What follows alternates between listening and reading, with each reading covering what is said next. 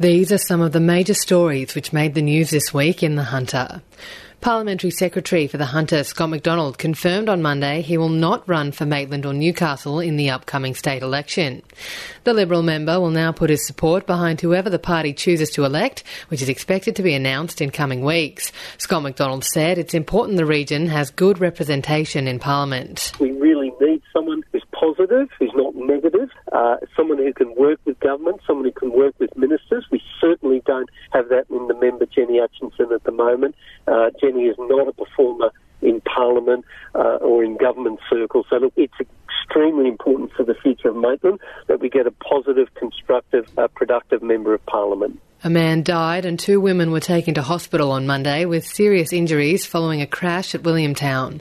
Just before 11:30am, a hatchback and an SUV collided head-on. The driver of the hatchback died at the scene. The female driver of the SUV and her passenger were taken to the John Hunter Hospital with serious injuries. A man died in hospital on Sunday night after being stabbed at Bolton Point. The 35-year-old was rushed to the John Hunter Hospital just before 11pm, but died just before midnight. Homicide Squad detectives investigated the incident at Lumia Place. A man in his 50s was taken into custody, while a second man allegedly involved in the stabbing fled and was still on the run on Monday. A man faced Newcastle local court on Tuesday over the fatal stabbing at Bolton Point. 35-year-old Glenn Smith died from stab wounds to his chest and arms when he stepped in to help a woman on Lumia Place when her alleged attacker turned on him.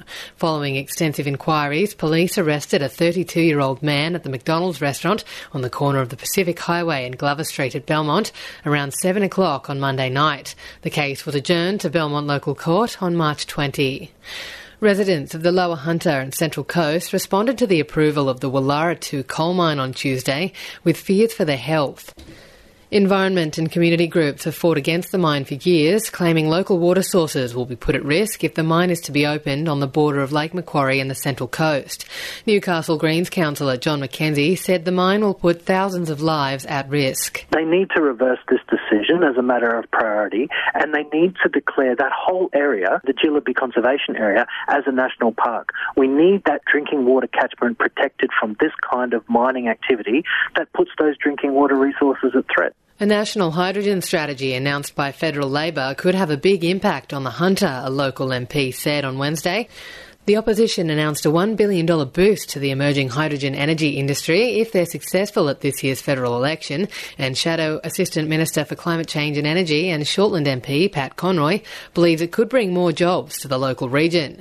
Pat Conroy said the Hunter Valley is perfectly placed to be a hub for renewable energy. CSIRO has produced a roadmap for how to develop the industry, and they said the best places to locate hydrogen production centres are places close to lots of renewable energy, and we'll have that given the lots of solar and wind that are going up the top end of the Hunter Valley.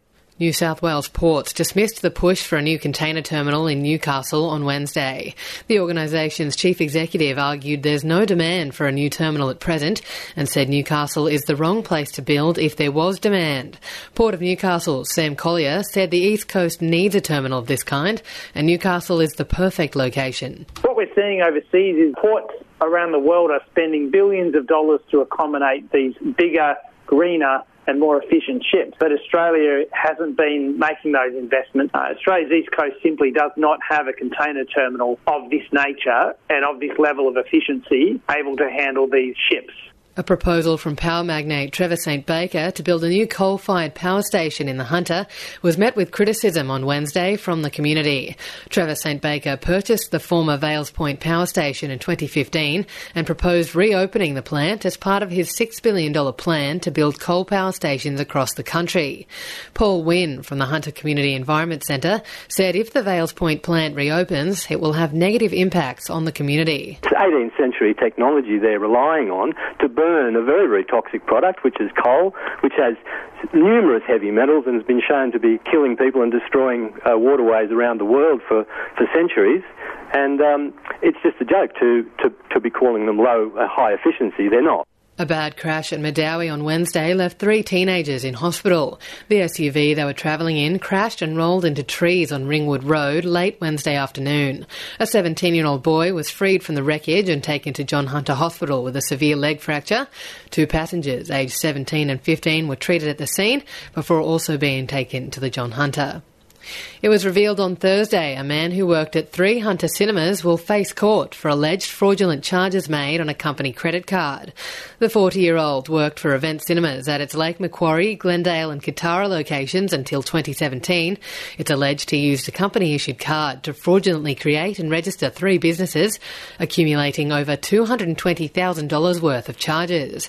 The man is due to appear at Newcastle Local Court on March 14. Newcastle Airport's Astra Aero Lab facility became one step closer to reality on Thursday. The airport revealed it had purchased a 76-hectare site to build the multi-million-dollar business technology park, which is expected to generate up to 5,500 jobs in the Hunter. CEO Dr Peter Cox said now they've got the land, they can start constructing an access road. Last year we were lucky enough to get an $11.8 million grant from the state government to activate the land, and so now we've got this, now we've done the purchase, we can actually get on and start working, and hopefully within the next few months we're going to actually start physical work on the site. Police on Friday located the body of a man missing from Nelson Bay. 90-year-old Barry Greentree was reported missing by his family after failing to return home on January 17. Police conducted an extensive search into his whereabouts, and early Friday morning a motorist noticed a car down an embankment near the mid-north coast town of Raleigh. A body was discovered inside the vehicle.